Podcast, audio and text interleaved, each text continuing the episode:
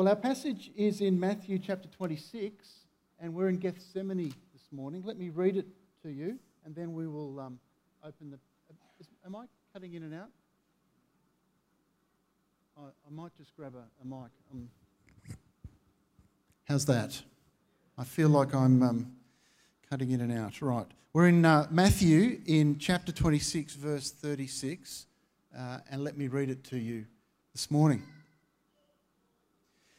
Then Jesus went with his disciples to a place called Gethsemane, and he said to them, "Sit here while I go over there and pray." He took Peter and the two sons of Zebedee along with him, and he began to be sorrowful and troubled. Then he said to them, "My soul is overwhelmed with sorrow to the point of death. Stay here and keep watch with me." Going a little further, he fell with his face to the ground and prayed, "My Father, if it is possible, may this cup be taken from me, yet not as I will, but as you will." Then he returned to his disciples and found them sleeping. "Couldn't you men keep watch with me for one hour?" he asked Peter. "Watch and pray so that you will not fall into temptation. The spirit is willing, but the flesh is weak."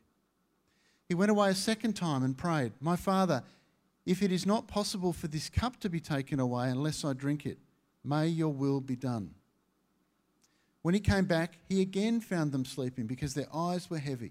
So he left them and went away once more and prayed a third time, saying the same thing.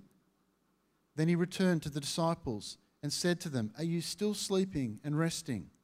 Look, the hour has come and the Son of Man is delivered into the hands of sinners. Rise, let us go. Here comes my betrayer." Now, I spend a little bit of time around a local cricket and football club. Um, in days past, a cricket and a football club was a bit of a blokey or a male environment. But these days, things have changed quite significantly and for the better. There are now men's and women's teams, there are now boys and girls teams, and the whole scene in the cl- club rooms is much more mixed and diverse and relaxed and inclusive, and it's better. But one thing that hasn't changed yet is for someone to cry. I've seen men and women break bones, tear tendons right off the bone, or be knocked out and carried off the field in complete agony and disorientation. But they don't cry. I assume it's because crying is seen as some sort of sign of weakness or something like that. Well, of course, crying is not a sign of weakness. It's a human sign when one is in emotional or spiritual or physical pain. The one exception to people not crying in the club rooms was the night that my friend Andy died. Some of you have heard this story before, so I won't go into it in detail, but he was one of the fathers playing in our father-son cricket team in the fourths, and in the grand final, he collapsed on the field. He actually caught the ball to tie the match in the grand final, but I won't go into that. It, if it wasn't true, you wouldn't believe it. But there were ambulances and C P R, et cetera, and it was very dramatic as youngsters, including my son James, watched a young man, uh, a, a middle-aged man, go into the process of ultimately losing his grip on life. So he went off to hospital and everyone else went back to the club rooms that night. But when the news came through that he had died, I watched tough men break down and cry and weep and hug each other inconsolably as their mate was suddenly gone. I think that's the only time I've ever seen someone cry in the club rooms. It was a milestone occasion for all the wrong reasons. But crying was necessary, and plenty of men and women and boys and girls were crying that night. So too with our scene here in Gethsemane, this place called Gethsemane, a garden outside of Jerusalem.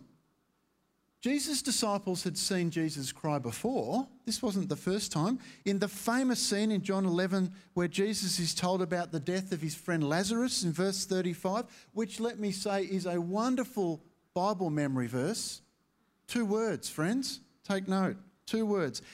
In John eleven thirty-five it says, "Jesus wept." There you go. You can commit that to memory right now. Just got to remember the address and you're good. And we see Jesus cry elsewhere. Luke nineteen forty-one, Jesus, record, uh, Jesus' emotional response to the side of Jerusalem is recorded. Let me read this out. As Jesus approached Jerusalem and saw the city, he wept over it. And the writer to the Hebrews records also the reality of Jesus' emotional investment in his mission and his tears in Hebrews five seven. During the days of Jesus' life on earth, he offered up prayers and petitions with fervent cries and tears to the one who could save him from death, and he was heard because of his reverent submission. But there's something different about Jesus' tears here in Gethsemane. These were not just tears for a moment. There was something else going on, and these tears were a revelation to Jesus' followers, and as a result of them, they would look at him differently in the hours that were left in his life. Jesus, until this moment, had been the strong one. Sure, on occasions, as I've said, the disciples saw him cry and they got a deeper glimpse into his psyche, perhaps Uh, at some of the, uh, the, the moments I've referred to. But in this scene, he's like a child understanding their parent. It's like a child who understands their parent differently when the child sees the parent weep. Maybe it's the child seeing the parent like the superhero, all of a sudden realising that they are human and paying a price. There's a definite shift here in our understanding of what Jesus is going through. Tom Wright says this. Basically, he'd always been the strong one, always ready with another story, another sharp one-liner to turn the tables on some probing questioner, another soaring vision of God and the kingdom. It was the disciples who always had the problems and Jesus who had the answers. And now this. Earlier that night, Jesus had offered the group the cup of wine, which they took and drank in the mysterious atmosphere of the Last Supper. You can look it up in Matthew twenty-six, verses seventeen through thirty. We looked at it just recently, if you want to refresh that scene. Now in this scene, he faces his own cup, the most horrible of cups. And he was overwhelmed with grief and sorrow for what was upon him. And he needed to pray and seek the Father, so he took Peter, James and John with him to a quiet spot. Verses thirty-seven to thirty-eight explain it. He took Peter and the two sons of Zebedee along with him, and he began to be sorrowful and troubled. And then he said to them, "My soul is overwhelmed with sorrow to the point of death. Stay here and keep watch with me." Why did he ask them to keep watch? Because he already knew, as we've seen, that Judas had betrayed him for thirty pieces of silver, which was worth around about four months' wages or something like twenty-five thousand dollars. Remember Matthew twenty-six, fourteen to sixteen, spelt out Judas's actions. Then one of the twelve, the one called Judas Iscariot, went to the chief priests and asked, "What asked, what are you willing to give me if I deliver him over to you?" So they counted out for him thirty pieces of silver. From then on, Judas watched for an opportunity to hand him over. Matthew had been sure not only to record Judas's actions in this chapter and his betrayal in those verses, but also to show the level of misunderstanding that Judas had about what he was doing. And Matthew made the point by comparing what Judas did to the woman who poured the alabaster jar of perfume over Jesus in verses six and seven, where it says, where Matthew wrote, "While Jesus was in Bethany, in the home of Simon the leper, a woman came to him with an alabaster jar of very expensive purple, uh, perfume, which she poured over his head as he was reclining at the table." Now understand this, as Paul explained so well a few weeks ago. This woman poured about a year's worth of wages over Jesus' head, or let's say something like seventy-five thousand dollars of savings over Jesus' head. So let's just understand for a moment in modern parlance how indulgent her action was. This illustration isn't exact at all, but it makes the point. If you wanted to buy some fine perfume, and I Googled it, something like Giorgio Armani for one hundred fifty dollars for one hundred mils, that's what it costs. Well, if you bought seventy-five thousand dollars worth of Giorgio Armani, you would end up with fifty litres of the stuff. So this act is something like, I mean, it wasn't fifty litres. Jesus wasn't baptised or anything like that. But think of it in terms of the value of tipping that much perfume over Jesus' head, of that sort of price and value. That was what was going on in that scene. Uh, that scene. Her act was outrageously indulgent, and it, but and yet it was appropriate for Jesus and for what he was facing. But Judas couldn't think beyond himself, and Judas did not get it. And what about the disciples in that scene? They didn't get it either. In verses eight and nine, they actually asked, when the disciples saw her tip this water, this uh, perfume over Jesus' head, they were indignant. Why this waste, they asked. This perfume could have been sold at a high price and the money given to the poor. So here in this scene, we have Jesus in Gethsemane with the weight of the world on his shoulders. And Matthew comments that he was overwhelmed to the point of death. And here, Jesus' three closest friends and supporters are just meant to do one thing. He needs them to watch out for him, lest Judas's tip about where he is, his whereabouts, is quickly discovered and the mob rush to seize him. He wants them to keep watch. Sure, Jesus knew what was coming, but first he needed to pray. And as it turns out, see what was coming indeed was still the only way. So, remembering the cup that he'd just offered to his disciples, Matthew records, going a little further, he fell with his face to the ground. My Father, if it is possible, may this cup be taken from me, yet not as I will, but as you will. Now, I'd like to think that if one of my friends was in a situation like that, this, and there was a possible mob coming to arrest him or take him, that I and my friends would be able to stay up all night and look out and protect him and keep guard for him or her. And I'll go one step further. If my friend was in a situation like that, keeping guard is not a heroic activity. It's just what you do. Have a think about it. Nurses work on night shift to keep patients alive who they don't even know. Truck drivers are driving up and down the highways of our nation all the time overnight to deliver stuff for us without thanks. It's not heroic. Pilots and their crew and the ground maintenance staff work all night to keep the aviation industry going. Plenty of students have done all-nighters to get an essay in on time. Raise your hands if you've done that. Yeah.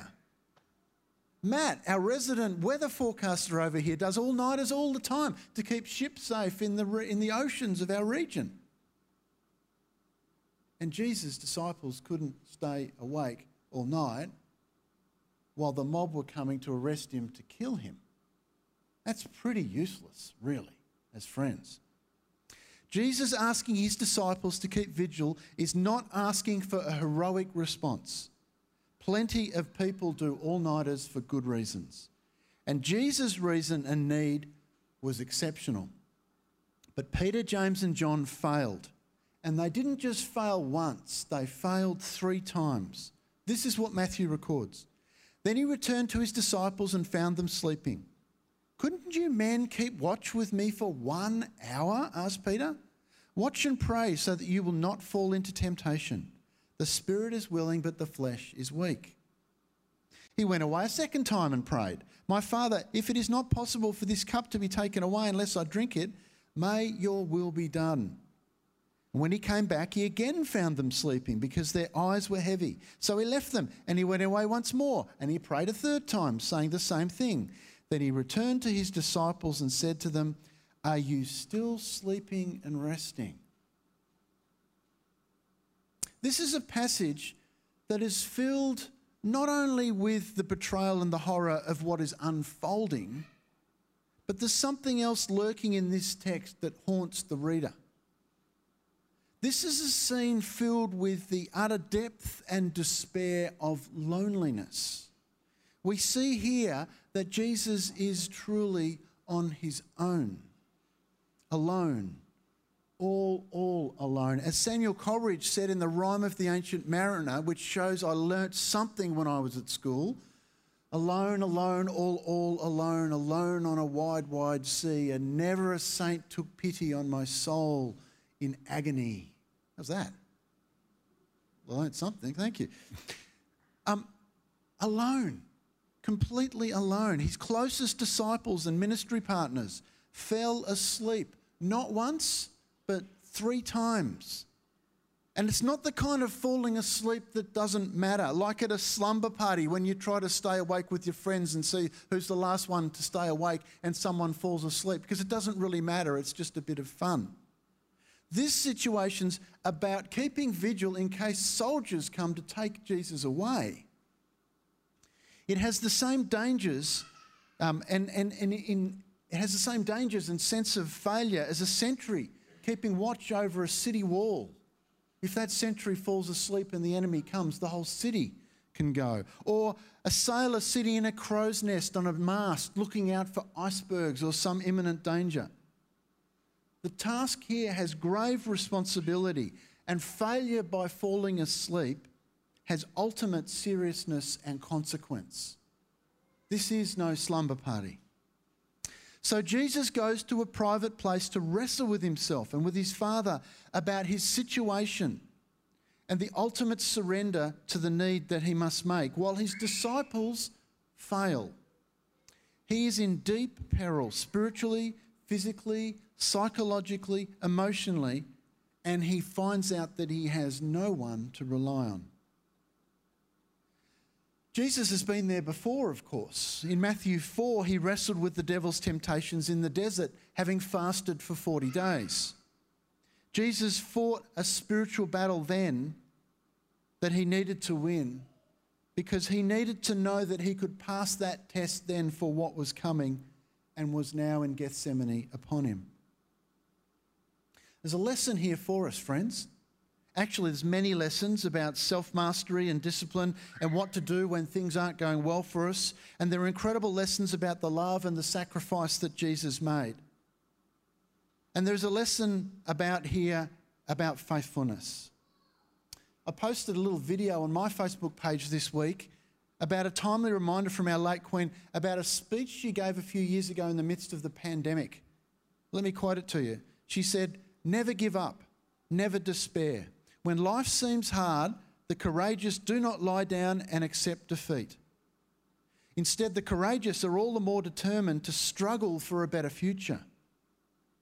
But it is often the small steps, not the giant leaps, that bring about lasting change." While, while we still may still have more to endure, and she's talking about the, the pandemic, better days will return. We will be with our friends again. We will be with our families again. We will meet again. The lesson that she captures so well is to be faithful, even if it requires courage. When someone is struggling, you don't have to promise anything or get hyper-spiritual in your language. Just turn up. Often silence is the best, but be there. As the late Queen said, small steps. A gentle presence, a prayerful presence that doesn't have answers, just presence, just faithfulness. I've seen so much damage done by well-meaning people who think our task as Christians is to fix everything for someone who is ill or in a pit or going through the valley. You don't, friends. You just should be there. Just be there. Jesus didn't need his disciples to do anything other than faithfully be there and watch out for him. To give him some moments of preparation in prayer before his captors came for him. And he couldn't count on them in his moment of need. I have many books that I say are my favourite books, and this is one of them. Um, A tiny little book I've read several times by a, uh, a person called Parker Palmer. and uh, it's called Let Your Life Speak. There it is up on, on the board, and it's, um, it's a wonderful reflection on finding your vocation, on finding what you should do in life. And his ultimate idea is your vocation is doing who you are. Anyway, I could go into that, but he tells this, this really interesting reflection that's worth reading to you about this. In this case, he was depressed, and his valley, his situation was one of depression. And he says this, reflecting on his experience in this book and the visitors that came to visit him. I do not like to speak ungratefully of my visitors. They all meant well, and they were among the few who did not avoid me altogether. But despite their good intentions, most of them acted like Job's comforters, the friends who came to Job in his misery and offered sympathy that led him into deeper despair. Some visitors, in an effort to cheer me up, would say, "It's a beautiful day. Why don't you go out and soak up some sunshine and look at the flowers? Surely that will make you feel better." But that advice only made me feel more depressed. Intellectually, I knew that the day was beautiful, but I was unable to experience that beauty through my senses, to feel it in my body. Depression is the ultimate state of disconnection, not just between people, but between one's mind and one's feelings. To be reminded of that disconnection only deepened my, de- my despair. Other people said to me, "But you're such a good person, Parker. You teach and write so well. You've helped so many people. Try to remember all the good you've done. Surely you'll feel better." That advice too left me more depressed, for it plunged me into the immense gap between my good persona and the bad person I believed myself to be. When I heard those words, I thought, one more person has been defrauded, has seen my image rather than my reality. And if people ever saw the real me, they would reject me in a flash. Depression is the ultimate state of disconnection, not only between people and between mind and heart, but between one's self-image and public mask. Then there were visitors, he continues, who began by saying, "I know exactly how you feel." Whatever comfort or counsel these people may have intended to speak, I heard nothing beyond their opening words, because I knew they were peddling a falsehood. No one can fully experience another person's mystery. Paradoxically, it was my friend's empathetic attempt to identify with me that made me feel even more isolated, because it was over-identification. Disconnection may be hell, but it's better than false connections.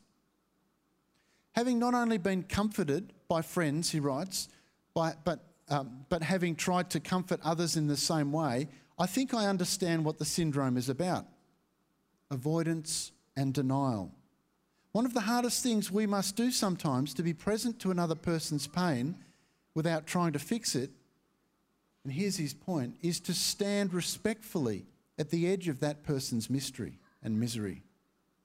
Standing there, we feel weak, useless, powerless, which is exactly how a depressed person feels.